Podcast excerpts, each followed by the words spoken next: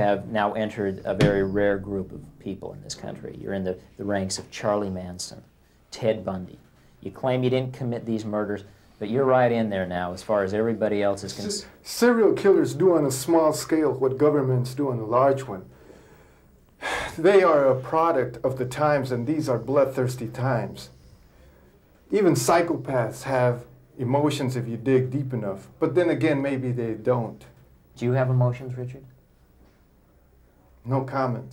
Welcome back to Rufus Villain's True Crime Corner. Richard Ramirez, episode two. What's up, Josh? Yo, what's up? We're back. Yeah, we had a really good response for the first episode. I was really happy about that. So uh, we're covering the Night Stalker. This is like the end of his reign, the um, his conviction, his death. Yep. That's where we're going from there. Like he was, uh, like you guys followed the first episode, which we're I'm really happy about. Like um, anybody out there that has any questions, Google it, send me a message, and I'll like uh, give you any kind of knowledge I know. Right, right. So uh, what we're going to start off with was the super cop. This is where we're starting off. The super cop, Frank Salerno. Does that you you've heard it said differently, right? Salerno, yep. Salerno. So like that that's one of the corrections I had to go with on on our last episode. I said it differently, but it's Salerno. So he, like the big thing is he was the cop. He was the cop that caught uh, Gary Ridgway, the Green River Killer. Indeed. So he's uh, already been in this scenario more than once. Like he's gone gone against supervillains.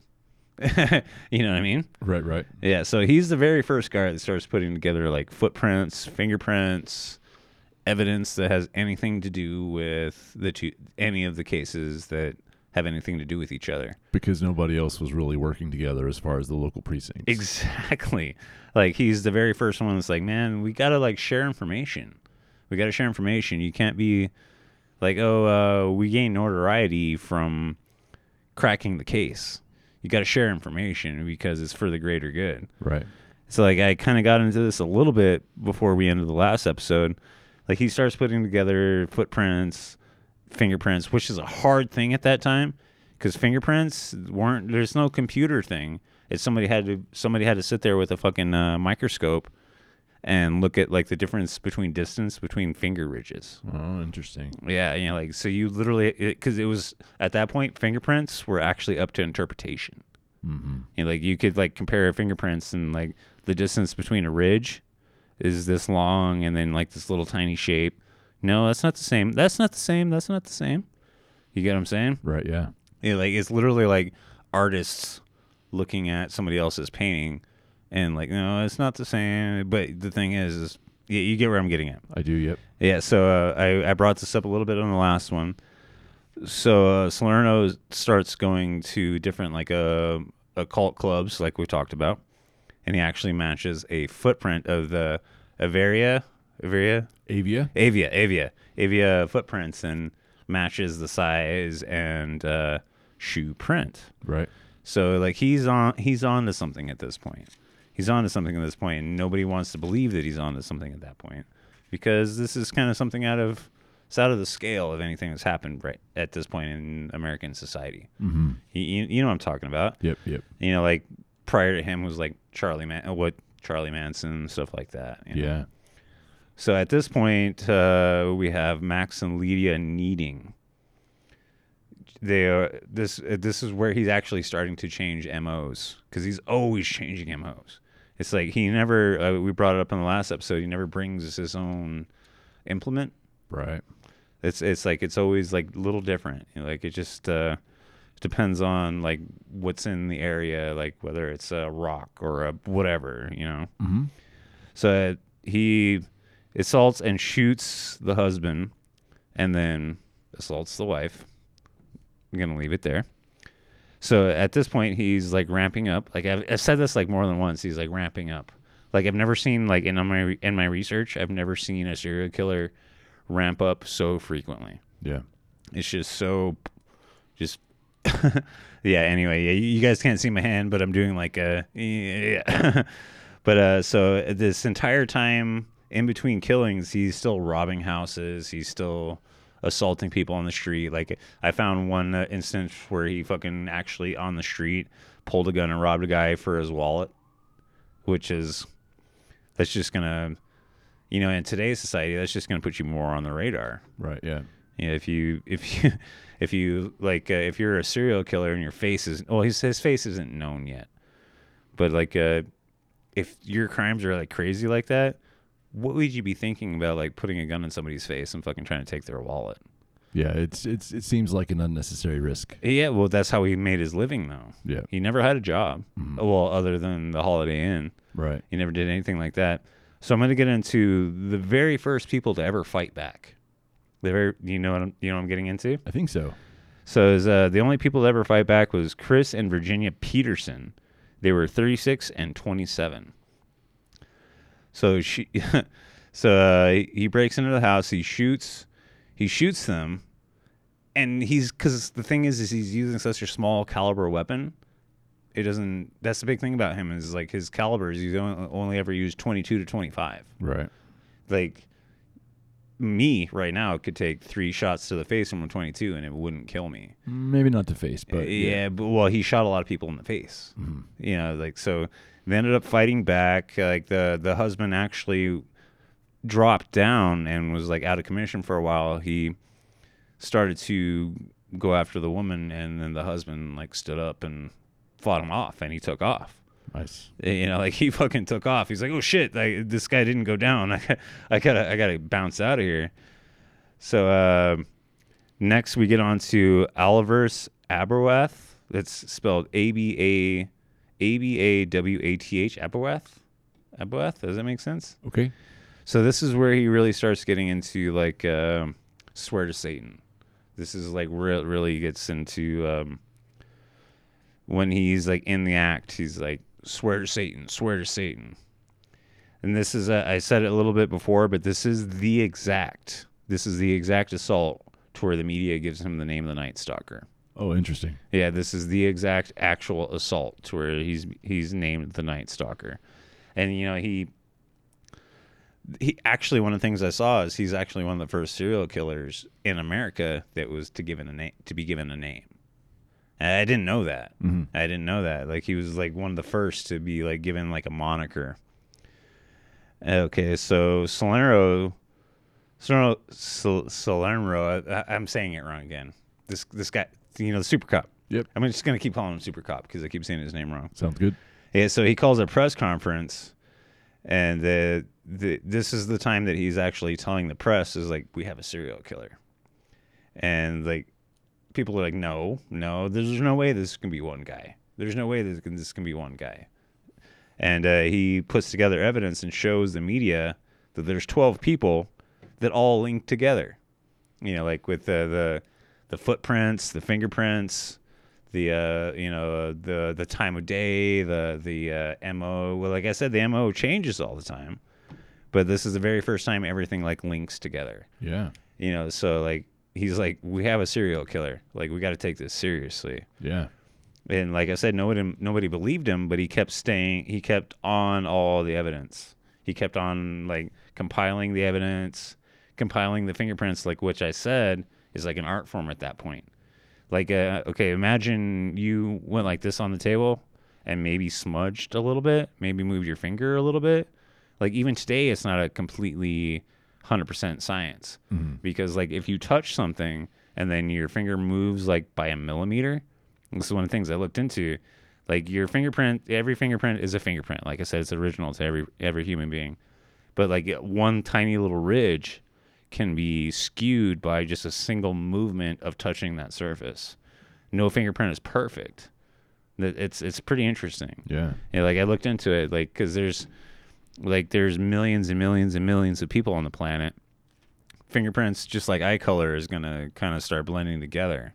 Like none of it's ever gonna be. It's not taking DNA at this point. Right. You know, like it's the closest we have to taking DNA at that point. But it. So at this point, like uh, Ramirez is okay. Shit's getting fucking kind of heavy.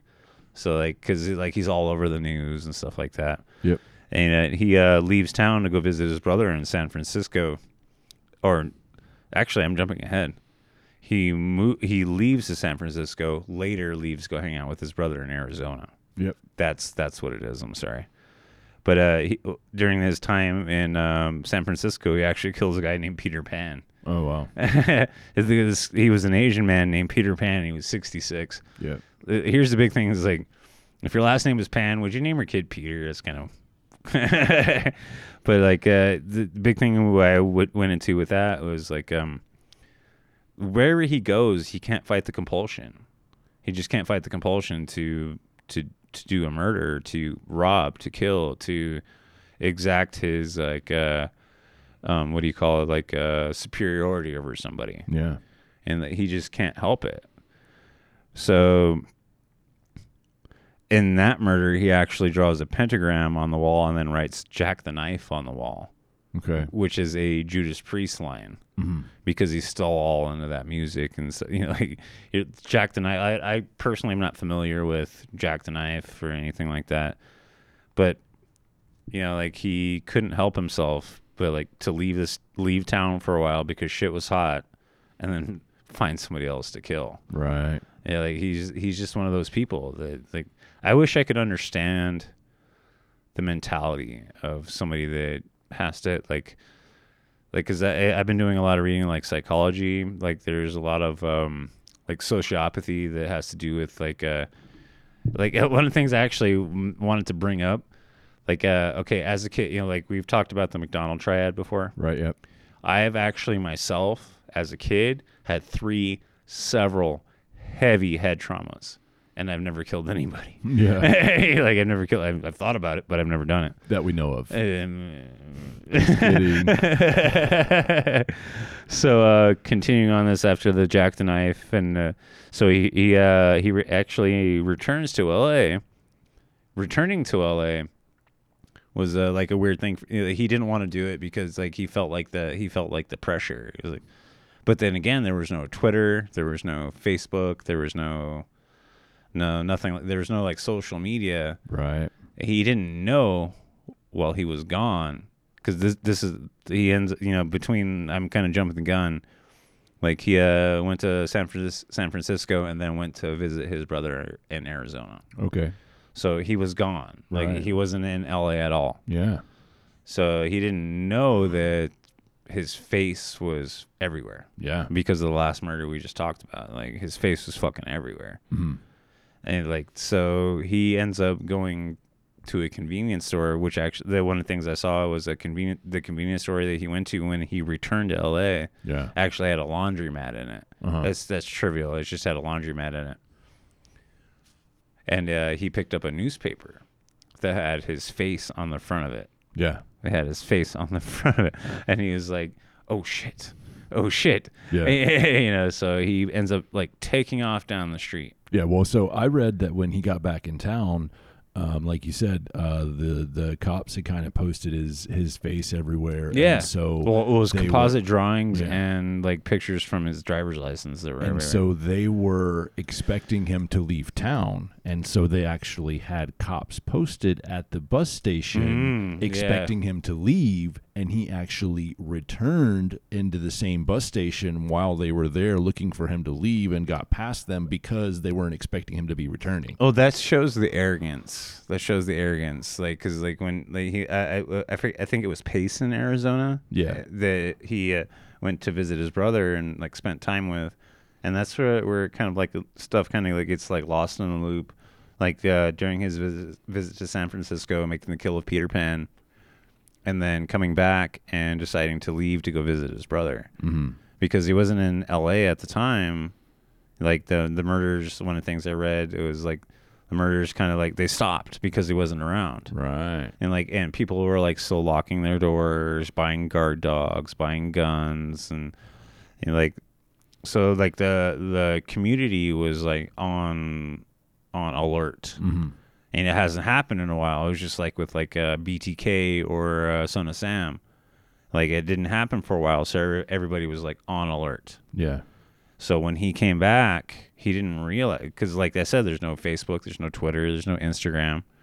He didn't realize that he was on blast. Yeah. He didn't realize he was on blast.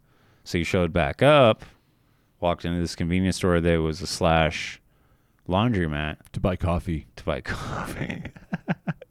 well, probably probably coffee and candy. Knowing this guy, knowing this guy, and he saw his face on a newspaper, and like like uh, the panic in his face, the panic in his body, I can only begin to imagine. Like, cause I like I remember being a little kid and doing something stupid, and then realizing that I was in trouble. You you, you know, like like imagine like the feeling of like your blood rising. Oh yeah. You're like, fuck. like, what do I do? What do I do from here? So, like I said, he saw like the wanted posters and. What What would you do at that point? Like, say if you were like a in his position and you saw like wanted posters of yourself, like what would I you have do? no idea. Yeah. So at the behest of like getting ahead of myself, uh, before he walked into the the store, he actually committed one more murder okay. before like walking into that store. It was like literally like when he got into town. It was uh, the husband's name was Bill Carns, and all the stuff that I read, there was three different names for the woman. There was uh, Carol Smith, Anise Eckersons, and Renata Gunter. Like I don't know why the, the there would be a discrepancy on the name of the wife, Right. But uh, that's uh, what happened before he decided to go into a store in broad daylight. Okay. So um, he break he. Br- sorry, go ahead. No, I was just gonna say also one more thing I have uh, when he was in San Francisco. Um, not to backtrack too much, but just a quick note. Uh, so when he was in San Francisco and and murdered Peter Pan, um, the mayor actually released uh, some really sensitive like investigation info that the LAPD was trying to keep quiet, specifically Ah. like his Avia shoes and um, so then he uh, sees the press release and then he tosses his shoes and his gun over the Golden Gate Bridge. Uh, he's yeah, yeah, yeah. Because he thought that that would like get rid of yeah, the it would like exonerate him somehow. yeah. So uh, in in this particular thing with Bill Carns, the uh, the wife, whatever name it is, he uh, he says to the wife, I'm just I wrote down the woman. He he because he kills he kills uh, Carns, assaults whichever woman of the three names that we have. He actually says to her, "You know who I am, don't you? I'm the one that they're writing about in the news in the newspapers and the TV." Mm. So like he's at that point, he's like uh, he's like embracing, you know, like I'm you know I'm I'm the Night Stalker. so uh, at that point, he um, you know with the dead husband next to her, which is rough.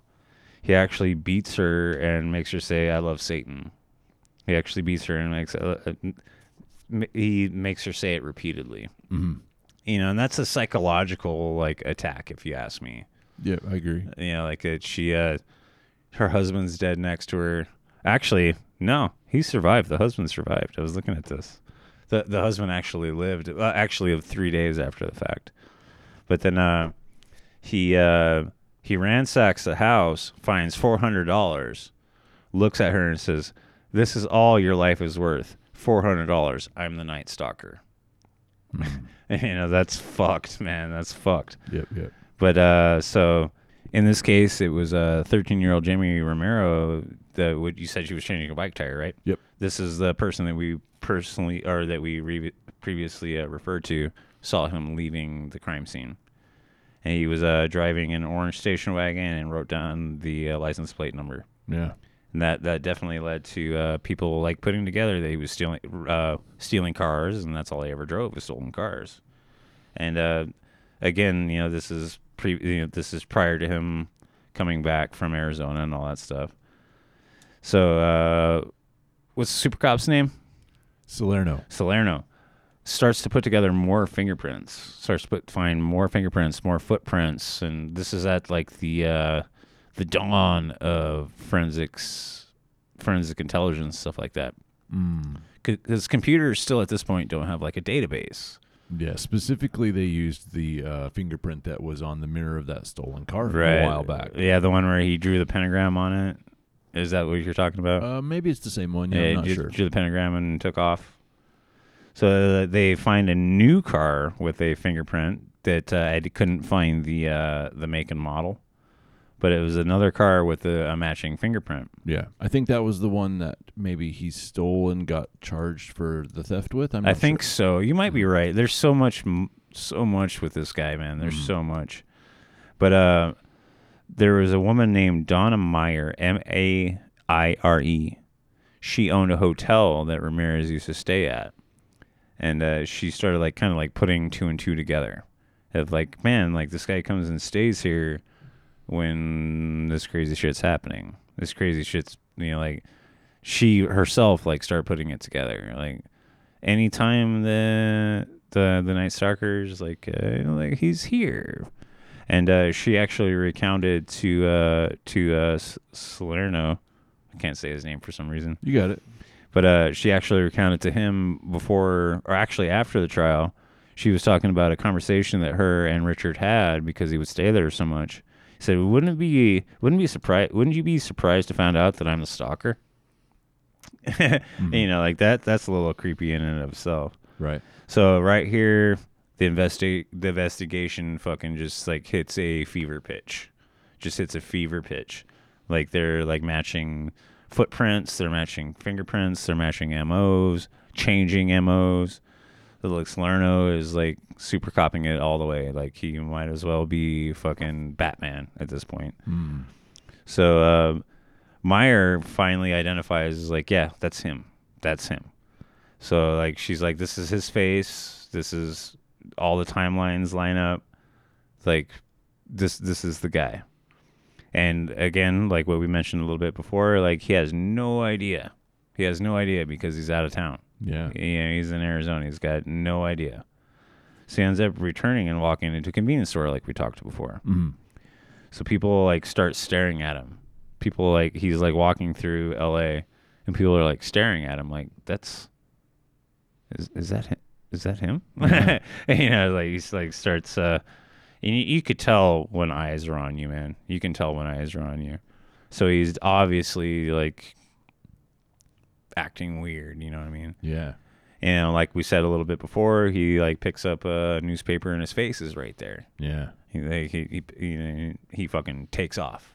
He fucking starts running. Yeah. So he he tried to steal a car and kind of got foiled there. Yeah, because the the the uh The crowd was yep coming out. it was mob mentality. Yep. And so he tried to get on a bus, and then everybody recognized him on the bus.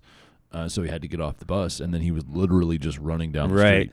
One of the things I wrote down was like the police lines were blowing up because they were like, "Oh, there's, there's this guy running through my backyard. There's this guy jumping over my back fence. There's Oh, yeah. you know like there's you know, like wh- what's going on here? Like they're like police lines are just blowing up. hmm you know so that that's the most interesting thing is like la L, the la citizens are what brought richard ramirez down Yeah. you know like that's you know because the cops weren't on they didn't want to share information they didn't want to be like there was I, I saw a thing that there was al- almost like 400 phone calls of like uh, i i see the night stalker i see the night stalker Yeah. so a mob chases him down. It was I, I wrote down the the um the street name, but so like the mob chases him down. They actually knock him down, and uh, they act one. There's actually one citizen that beats him with a flagpole. Yep. I remember that. Yeah, so it, straight up mob mentality. They end up holding him down. Up holding him down until the cops show up. Yep. And then uh, on his arrest, this is a quote from Richard Ramirez I want the electric chair. You should have shot me on the street. I did it, you know. You guys got me. I'm the night stalker.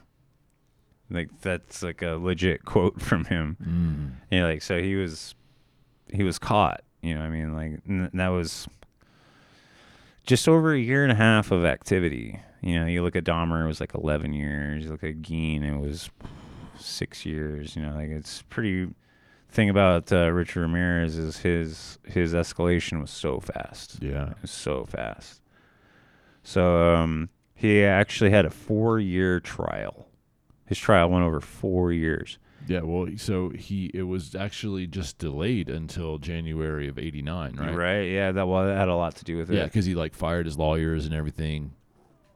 More than once. Right. Yeah, that's what I mean. once. Yeah, that's why I said lawyers. Yeah, he actually had six attorneys. Oh yeah. He actually had six attorneys, fired them over him feeling like they weren't representing him properly. Yeah. So he was charged with uh, about 14 murders and then 30 other felony counts. Right. Mhm. Yep. Yeah, I've got that here in a little bit. Oh, okay. Sorry. No, it's all good. So he has a four year trial. They actually spent over two million dollars in his trial to you know, like it was two million dollars over like public defenders and court uh, court fees and all that stuff. Like that's actually unprecedented for to spend that much in a single court trial at that time. Yeah. Like that that's two million dollars, man. They like he should have just been straight sent to the electric chair. Yeah. Well, I mean, especially with inflation, what have you, like that's a lot of money. Well, yeah, that's a good point. Like inflation, it'd probably be, I don't know what the calculator would be, but it'd be a lot more now. At least five times. I Yeah. think. So, like, like you said, uh, you know, it uh, fired a bunch of attorneys, and he did, uh, he did, uh, fifteen interviews, fifteen interviews. Wow. You know, and because that was at the time, it was like right after Dahmer, and, you know, like it was like serial killers, like we've talked about before, like the popularity, not quote unquote popularity, their notoriety has gone down a lot. And it, th- he was one of the golden age of serial killers. Like that's why he got so much press. Yeah. And That's where we got the Black Brides. Right. Like so, uh, like Ted uh, Ted Bundy, Ted Bundy and uh, jo- uh, Ramirez like were the golden age of Black Brides. It was like women that women that were um, they felt like they wanted to be with him because like one of the things I saw is it's actually a it's a psychological like um predecessor predecessor I think is what it's called like uh, where a woman wants to be with a dangerous person because they can protect him against other dangerous people. And, you know, like uh, Ramirez actually even got married in jail, which I'll get into. Yeah. Yeah. But uh, there was there was women literally fighting each other over trying to get seats in the public trial, Mhm. like literally fighting each other over like trying to get a seat in the public trial just to go in and sit there and be in the same room with him, which is pretty ridiculous. I agree. So there was actually over three thousand potential jur- jurors that were they were interviewed and dismissed because of like uh, their their opinion or whatever. Like Mhm. three thousand, man. That's ridiculous. Yeah. too. So one uh, one jury member actually didn't show up. I didn't write her name down because I didn't. Her name was Julie something, but I didn't want to blast her name out. She actually didn't show up one day, and they went to her house and they found her dead at her, dead, shot in the head at her home, and it was her uh, her husband that shot her. Uh, Yeah, there was over a hundred witnesses that were interviewed, over a hundred witnesses yeah. you know, like the whether like they saw him walking down the street or whether like they they they uh, came across him in a bar or whatever. Right. You know, like just a hundred hundred. That's oh, dude, it's crazy. So uh, uh, I'm gonna get into like the very last little bits here. So he got married in jail to Doria Doria L I O Y Loy Loy Okay. so they were married from uh, 1996 to 2013 to the day of his death. Right. So he died at the age of 54 in jail of leukemia at Marin. It's M A R I N, Marin? Yep. Marin General Hospital.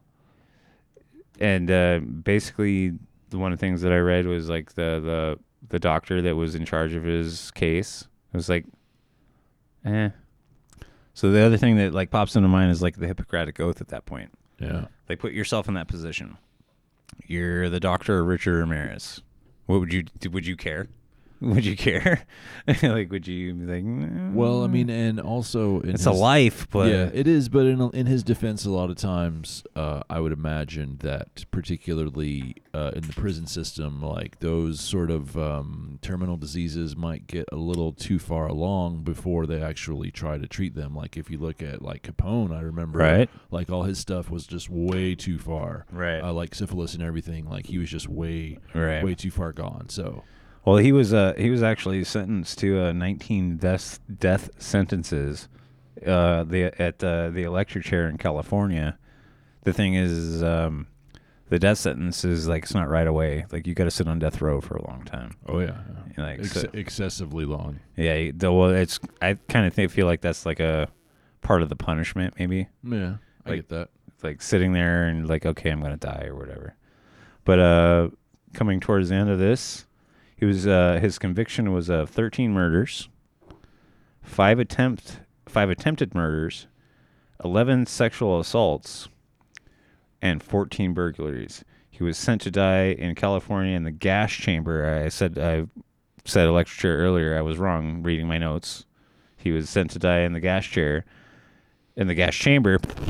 But uh, his response to that was big deal. Yeah, he Yeah. got he got uh, 19 life sentences, right? 19 life sentences, Yeah, and he died at the age of 54, which is you know just waiting on death row. yeah. Died of lymphoma. You know, like I'm not sure what kind of cancer lymphoma is. I think it's lung cancer. I don't know. I think it's lymph nodes. Lymph nodes. Okay, yeah. Well, I, I say it's fucking karma. Yeah, yeah, dude. like sit in jail for that amount amount of time and then don't even get to hit, hit the gas chamber. Just God takes you out. Yeah, But yeah, that was uh that was Richard Ramirez. yeah. Yeah, yeah. I- I- like, uh, do we want to kind of give kind of give them a heads up for like what the next true crime corner is going to be? Hell yeah, we're gonna be doing John Dillinger. Oh yeah, yeah. I'm excited for that. Like, yeah, it's gonna be fun. yeah, like uh, parts unknown. Tucson has a little bit of a story in that. Has a little bit of part to play in it. Yeah, And then uh, the next one that myself is I'm going to do is uh, the California shootout with uh, the Kevlar and all that stuff. okay. Yeah. that, that should be interesting too. Yeah, yeah, I'm gonna have to start looking into that, and because that actually uh, led into where uh, the LAP, LA, yeah, LAPD got to start carrying larger caliber weapons and stuff like that. Okay. So that that should be pretty interesting. So, but guys, thank you for uh, bearing with us on this second Gold Star episode. Yep, yep, for sure. Yeah, and um, we love all of your comments, all of your criticism, all of all of your corrections. Like if we got something wrong, let us know. Definitely, please. Yeah. So it's uh Rufus Seville and True Crime Corner. Thank you, brother. Thanks. See you next time. All right.